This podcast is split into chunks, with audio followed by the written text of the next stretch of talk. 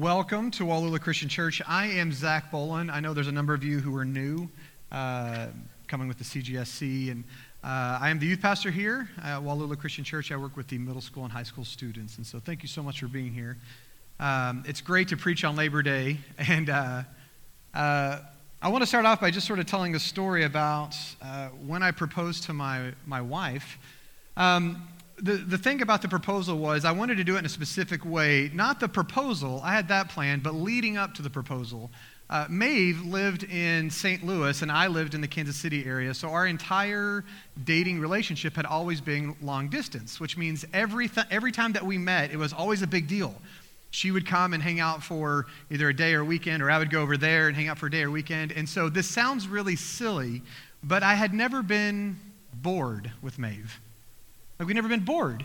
I, I didn't know what it was like to hang out with her and have nothing to do. Like if you're if you're dating and you're and you live in the same town, you'll go watch a movie and then say, "What do you want to do next?" And the other person will say, "I don't know." We never had that because every time we visited each other, we always had stuff planned for the short period of time that we had when I realized I wanted to propose to her, I, I had one goal, which was I want to do one long road trip before I actually propose. I want to be stuck in a car with Maeve for a long time, and I want to experience what it's like to be frustrated. I mean, I'd been frustrated before, but you know, like when you're frustrated and you still can't go anywhere because you're stuck in a car, and what it's like to be bored and, and working together. And and we were driving to Washington, D.C. I, I, had done an internship there, and so for about seven months. And so I, I had some friends there. We were to we were gonna go there, um, and I was to propose uh, on mid, uh, December 31st at midnight. And uh, I had that stuff planned, but I wanted to know, like, let me just, I want a long road trip to, just in case there's some sort of last minute red flag that it's like, you know what, never mind. And so I can, if I need to pull out, uh, it'll, it'll be brought up there. Uh, luckily, that did not happen. I actually have a picture uh, of the actual proposal right then. It was uh, 1201, uh, midnight, 12, uh, exactly midnight Eastern time. We were the first couple of Eastern time, I guess. So because I had my watch, I was waiting. I was waiting for the fireworks to go off, and apparently they don't do that in Washington D.C. So it was just just me with my watch. And uh, but I proposed, and she said yes. So that went really well. However, I did kind of get the response I wanted. We, we actually had some tough times in the car. And it's funny because if you think about an argument that you've had with your spouse, a lot of times you'll start off by saying, you know, it was a big argument, but really it was a dumb argument. Like it was what we argued about was it was kind of embarrassing to talk about. But for us, the biggest disagreement we had on that trip occurred with something I didn't even think was going to be a big deal. Uh, and that was how we were going to get there. Because we're driving along, and I brought my GPS and I had it set up uh, on the mantle, on the mantle, on my dash. And uh, I think, hey, this is a no brainer. Why would we not use this? But Maeve does not want to use the GPS. Maeve would rather use, anybody? A map, a straight up, a great big Rand McNally 50 stater. You open it up and it takes up like your whole front, like the whole thing. She wants to use that. And I said, why, why would you use a, a paper map when you have technology telling you where and when you'll get there. It'll tell you what you need to know. And she would rather use the map. And so that was our big disagreement that, that even to this day we kind of will jokingly bicker about that. Um, but I will say that after all is said and done, and we're married now nine years, and it's great, uh, that now that I'm not trying to win an argument anymore, I will say that whenever I do have one of those Rand McNally maps and I look at it, there is something kind of cool about it. Because I can have a GPS on my phone and it'll tell me how to get somewhere. But if I really want to see where I'm going, you know, I can pinch it, you know, smaller and smaller so it'll span out. And I see like Kansas on my little screen. And it just doesn't really show a lot. But when you open up that map and it shows every single road where you're going, you can flip over to the next state and see where you're going to go. And it just gives a bigger picture a holistic picture of where you're going. And there is something really cool about having that with you. Today, we are going to be finishing up our series of one. Two weeks ago, Lance preached about one problem and one solution that we have. Last week, we looked at one family, and today we're looking at this idea of one church. And so, before I keep going, uh, if you would, if you have your Bible with you, you can open up to Ephesians chapter 3. That's where we're going to be today. And this whole map analogy t- ties into Ephesians because with Ephesians, it's kind of God's roadmap for our faith in the book of Ephesians, specifically chapter 3, specifically the first part of chapter 3, where we're going to be today. In Ephesians chapter 3, we have this a little help seeing the whole picture of what God's plan is for us, this roadmap of faith. And so we are going to start there uh, in verse 1, looking at what, what is the big deal with the church? Why should we even love the church? Why should we be one as a church? Ephesians chapter 1, or I'm sorry, Ephesians chapter 3, verse 1 goes like this For this reason, I, Paul, the prisoner of Christ Jesus for the sake of you Gentiles, surely you have heard about the administration of God's grace that was given to me for you. That is, the mystery made known to me by revelation, as I have already written briefly. In reading this, then, you will be able to understand my insight into the mystery of Christ which was not made known to people in other generations, as it has now been revealed by the Spirit to God's holy apostles and prophets. This mystery is that through the gospel, the Gentiles are, are heirs together with Israel, members together of one body, and shares together in the promise in Jesus Christ. So we'll stop there. And the first thing is this why should we care about God's church? Why should we love the church? Why should we be one? Um, the first thing is, point number one, is it answers life's mysteries. It answers life's mysteries. Paul says, For this reason, I, Paul, a prisoner for Jesus. Was he, was he like a real prisoner? I mean, I know he'd been in prison before. No, like as he's writing this, he's literally in a prison.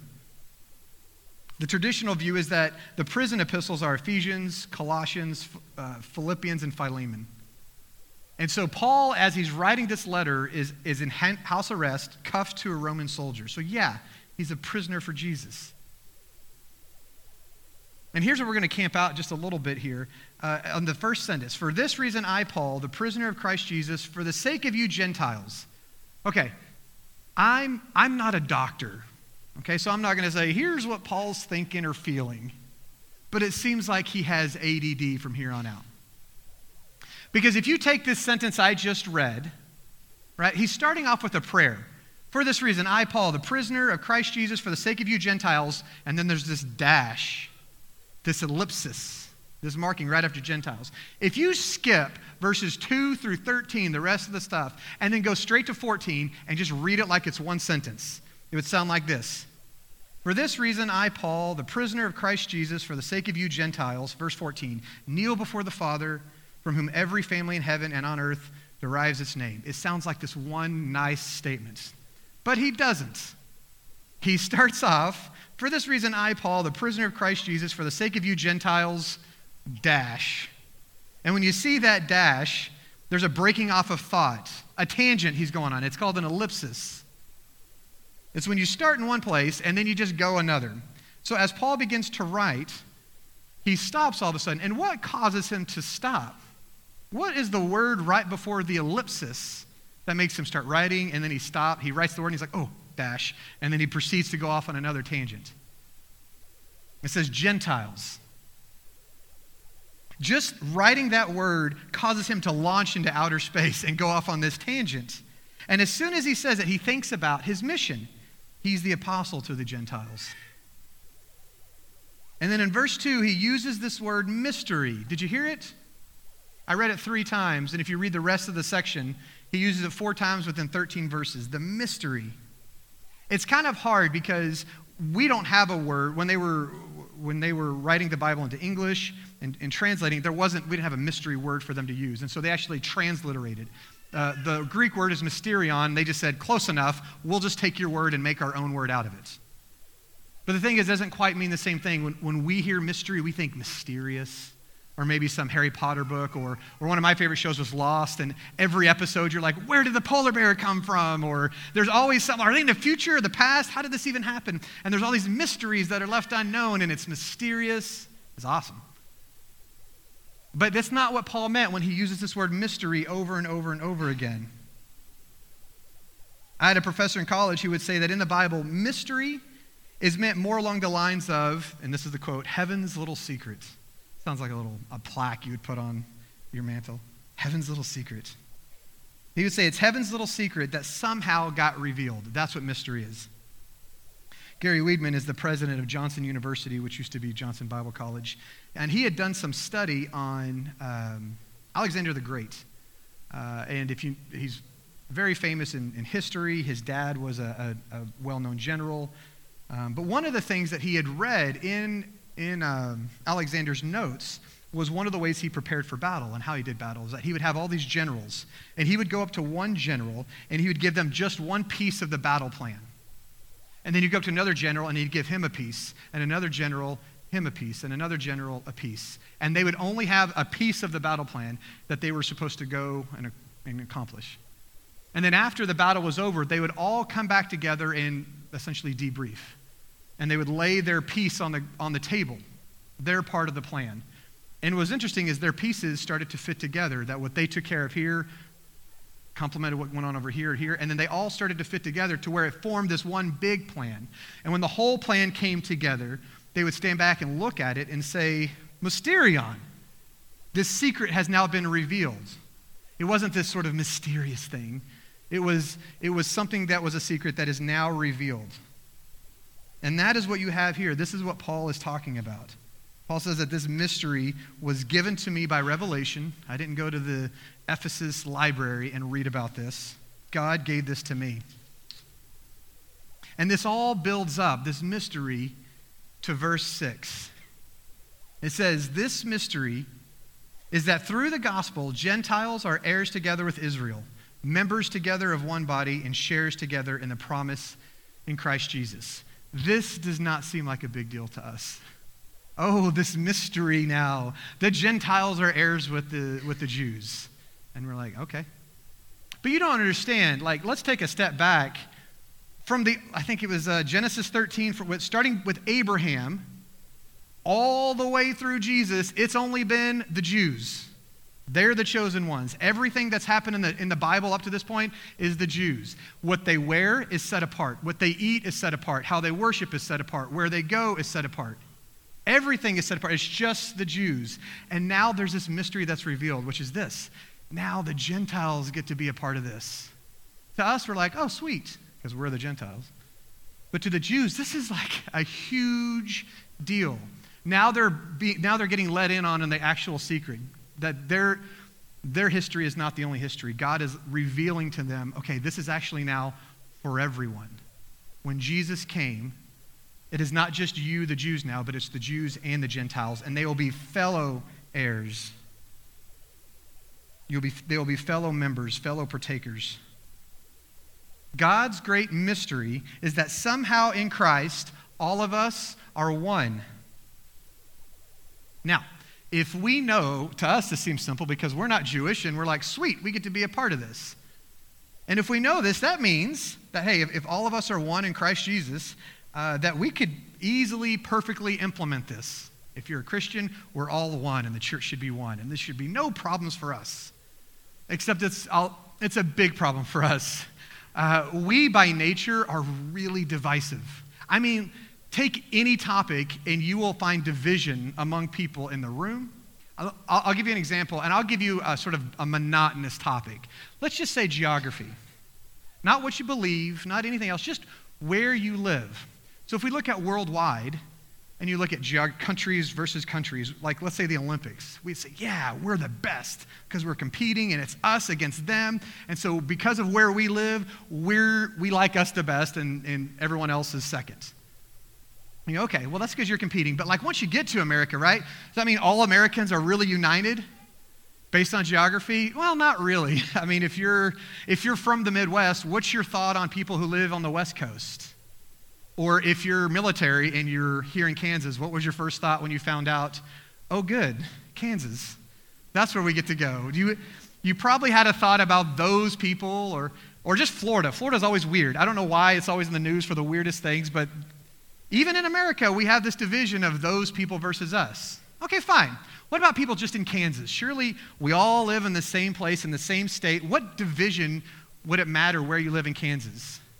Now, this is just me personally, but I love living uh, in northeastern Kansas, where we are now. And the thought of moving to western Kansas, I mean, have you ever driven I 70 to Colorado? What a nightmare. Like you have to like mentally prepare yourself for, oh, all right, do we have enough stuff? Where's our pit stops? There's nothing out there. At least I think. I don't live out there. I mean, who would want to live in western Kansas? Maybe some of you do. Maybe some of you are like, you know what? I don't like the judgmental attitudes of you eastern Kansans whatever. You see what I mean? Okay, so hey, so people in Kansas may be divisive on geography.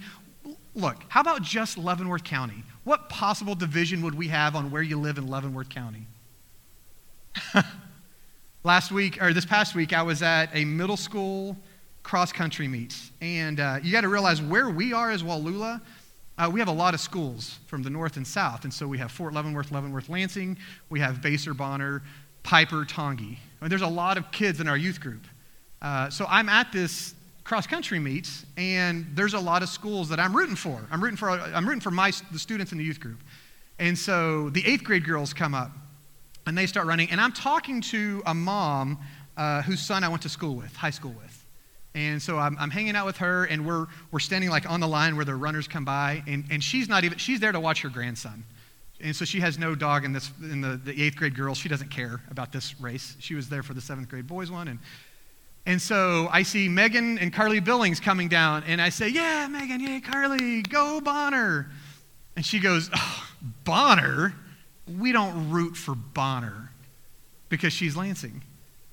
And even within the same and if you take everyone in the entire world, you could boil it down to one county, and there will still be divisions based purely on geography. She doesn't even know these girls or care. I mean, there's no interest one way or the other. And she's like, no, I don't. If they're at that school, and uh, she's not being mean, but you get what I'm saying. We are so good at dividing. And I, this is just geography. What if I just start throwing out stuff like how do we divide based on politics? How do you divide based on education? How do you view other people? How do you divide based on age? How do you divide based on just a sports team? How about religion? And not even like Christianity versus whatever. How about just denominations within Christianity? How easy do we divide? We divide so much over so little. Peter also had a difficult time with this. We know about Peter's struggles with Jesus and he denied Jesus, but you think, oh, in Acts 2, he's now preaching, and it says that uh, he, he offered salvation. It says, hey, Jesus came, uh, and it's for everyone. It's for everyone. And it said thousands of people came to know Jesus that day, even Jews and Gentiles. And you think, man, we got it. We did it. The church is growing. And then later on in Acts 10, it says Jesus has this, or Peter has this vision where he sees this cloth, this sheet come down and in the vision, there's all these animals in the sheet. It's being lowered down to him. And some, are the, some animals are clean and some are unclean according to Jewish customs. And, and God, the voice says, you can eat, you know, kill, eat, and uh, eat, eat, these animals. And, and, Peter says, oh, I can't do that. I, some of these animals are unclean and I'm Jewish. And the voice, God says, no, no, no. Remember, it's no longer Jew or Gentile. You're all one. That Jesus took care of that. And three times, Peter has this thing with threes he says, I can't eat that. And then finally, he, the voice says, No, you can. It's no longer, it does not matter. So he has to be reminded of that. And then there's this story in Galatians 2. I guess Peter kind of liked eating pork uh, because he's hanging out with some Gentiles and he's having a pulled pork sandwich. I don't know what he's eating, but he's eating some unclean stuff. And he's thinking, you know what? It doesn't matter anymore. Jew, Gentiles out the window. We're all one in Christ. And he's living it. And you're thinking, oh, great. And so Paul's writing this this story about Peter. Uh, so I'm going to skip ahead. I'm going to read the end and then come back to the beginning. So as he's eating with them, James and some other Jews come to, come to where they are. And when Peter sees them, the, the circumcised group, it says that he draws back and he separates himself from the Gentiles because he was afraid of those who belonged to the circumcised group. And then the other Jews joined him in his hypocrisy. Verse 13 so that by their hypocrisy, even Barnabas was led astray. And in verse 11, as Paul's telling the story, he begins with saying this When Peter came to Antioch, I opposed him to his face because he stood condemned. Peter still struggled with this thing of division, of pushing people away, of like, hey, we should accept the Gentiles. But then when the really good Christians came, he's like, well, I'm not really with them. And he still struggled with that. It seems that a lot of learning that we go through is really just relearning. Like the, what the Bible teaches, we know. We just have to be retaught over and over again. How come I have to keep relearning this lesson that I already know? The mystery is that we are all one in Jesus Christ. Everyone. So even if you go to Bonner Springs, you're still one. that we are all one in Jesus, no matter your background or where you're from or anything else. All right, that was the first point. That was the big one. That was the big idea. Point number two, we're going to pick this up a little bit. What makes the church worth loving that we should be invested in trying to be one as a church? Well, number one is it answers life's mysteries. And number two, it makes room for us even when we mess up. It makes room for us even when we mess up. Verse 7 says, I became a servant of this gospel by the gift of God's grace given me through the working of his power. Although I am less than the least of all the Lord's people, this grace was given me to preach to the Gentiles the boundless riches of Christ and to make plain to everyone the administration of this mystery, which for the ages past was kept hidden in God who created all things. It makes room for, it makes room for us even when we mess up, the church does. Paul says, although I am least, this is a weird one, although I am less than the least of all the Lord's people. Uh, for as much as Paul's done, as, as Paul does and has done, he, man, he just is super humble. And not like, I'm so humble. But he'll say, like, I am the least of everyone. I am, I'm the least, I am less than the least. I am the leastest of every one of God's people. That's how he sees himself. And he says this in different parts of the Bible. In 1 Corinthians 15 9, he says, I was untimely born. In 1 Timothy 1.15, he says, Christ Jesus came to save sinner, of whom I am the most. That's kind of a weird way to say it. Came to save sinners of whom I'm the most. I'm the foremost of all the sinners. I'm the, I'm the best of all the sinners. I'm the best sinner here at this church. I don't know if that's exactly what he's trying to say, but he's painting this picture.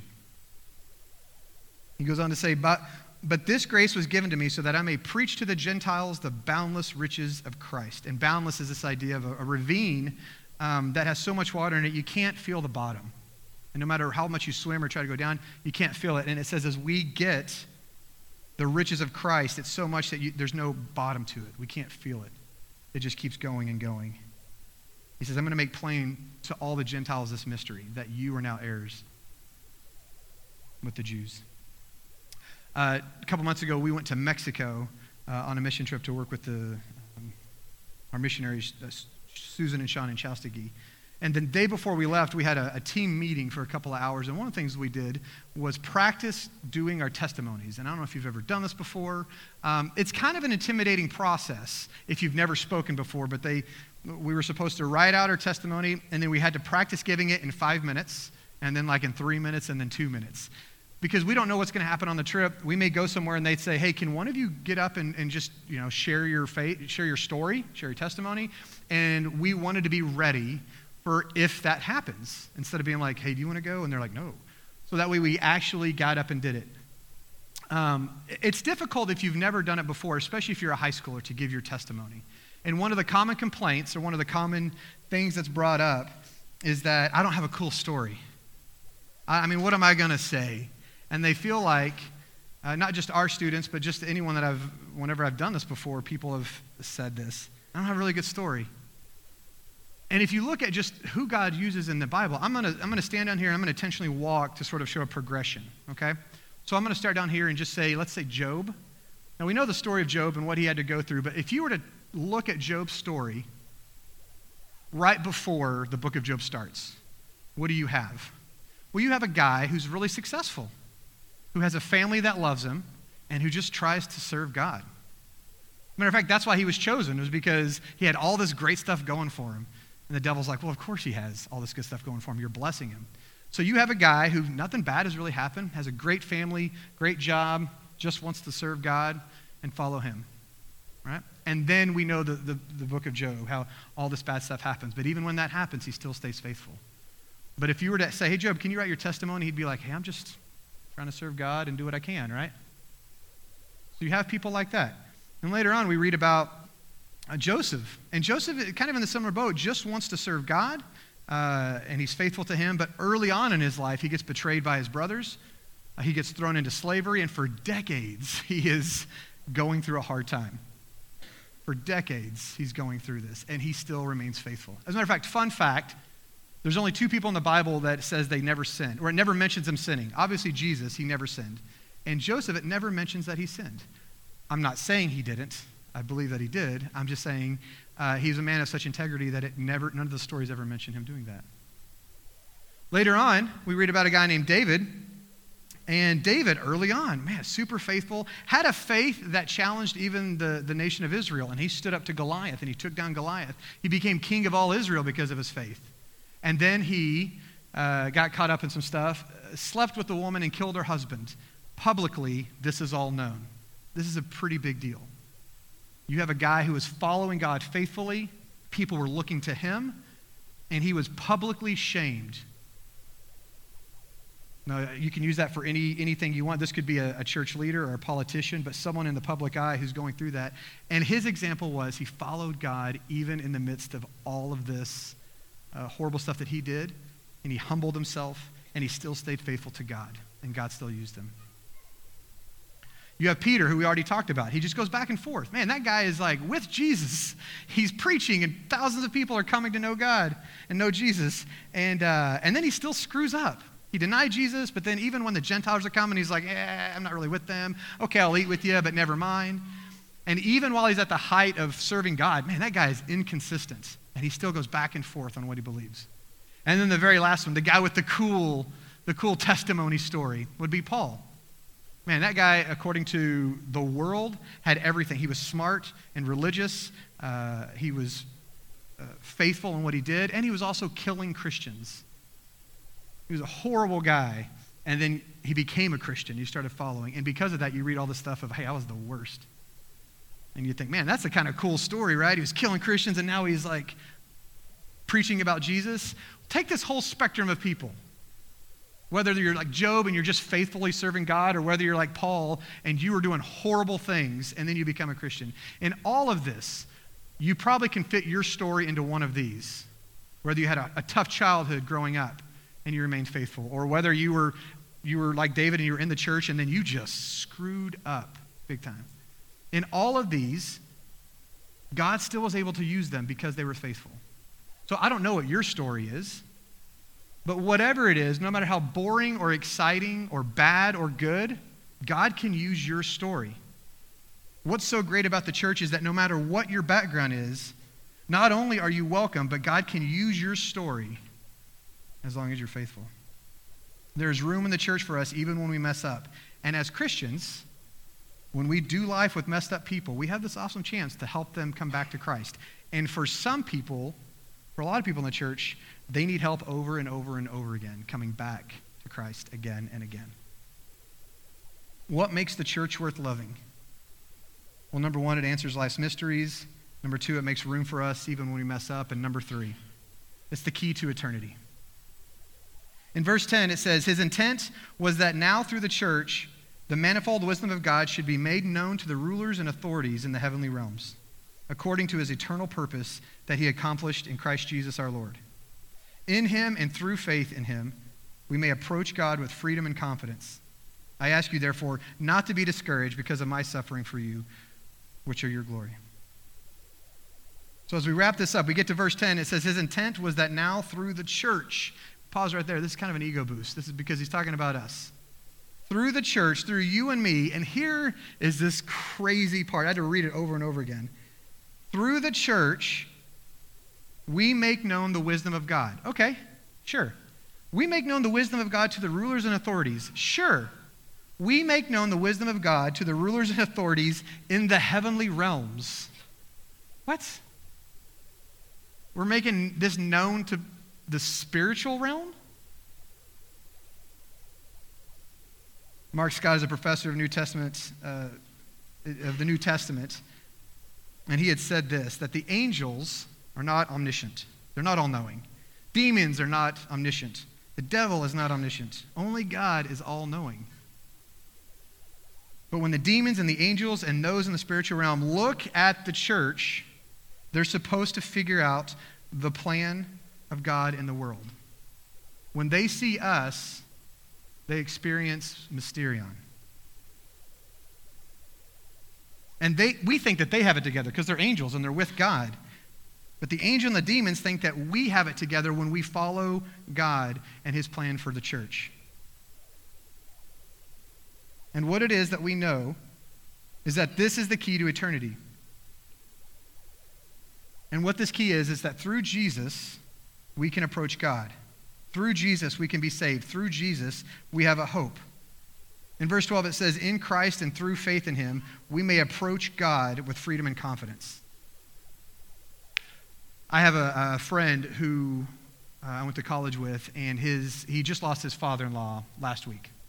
And, and, I didn't know the father in law, um, and I, I'm really just, I was pretty good friends with him, but I just see him on Facebook a lot. But apparently, they were really close and he works at a church as well. And so he was kind of struggling, like uh, when you lose someone and then you have to go back to church, and how do you handle that, uh, especially when you're in front of people? And so he wrote this on Facebook yesterday. He posted this as he wrestled with what does the church actually have to offer in times like this? And this is what he said.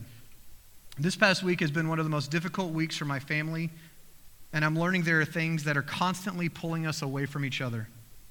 I have hiked the Rockies, the Tetons, the Grand Canyon, and have been amazed. I've even had my breath taken away. But those beautiful pieces of art have never drawn me back to community that I was isolated from when I go through pain and loss and grief. What has always brought me back to community is when I'm friends is when I'm with friends singing and learning about a God that pulls us closer together through our relationships and his teaching. Nothing is more inspiring than when I'm with friends who are getting kicked in the teeth by life and are still choosing to doubt, believe, and grieve and be joyful in community. It's what keeps me coming back and believing in the local church. Let us be a church where we live out the mystery of God. Let us be a church that can make known who Jesus is to anyone who would hear. And let us be a church where we recognize that in Christ there are no outsiders that we are simply one church. Let's pray. Father in heaven, we thank you for this time that we have before you. Lord, we thank you ultimately for Jesus, for the hope that we have in him. And that no matter what our past and what our history, that you draw us to you. Lord, we pray that our story could be one that is used to bring others to know you. Good or bad, faithful or not. Help us to follow you, to be more like Christ in all we do to be humble uh, in, in what we do and who we are, and to let our lives point to Jesus. Lord, we thank you for where we are. We thank you that we have this opportunity to come and worship, but we pray that you would be with us as we leave. That it not be about what we do on Sunday mornings, but it would be about those we interact with and the way we live our lives uh, when no one is around. Lord, thank you for who you are. Thank you for Jesus. Amen.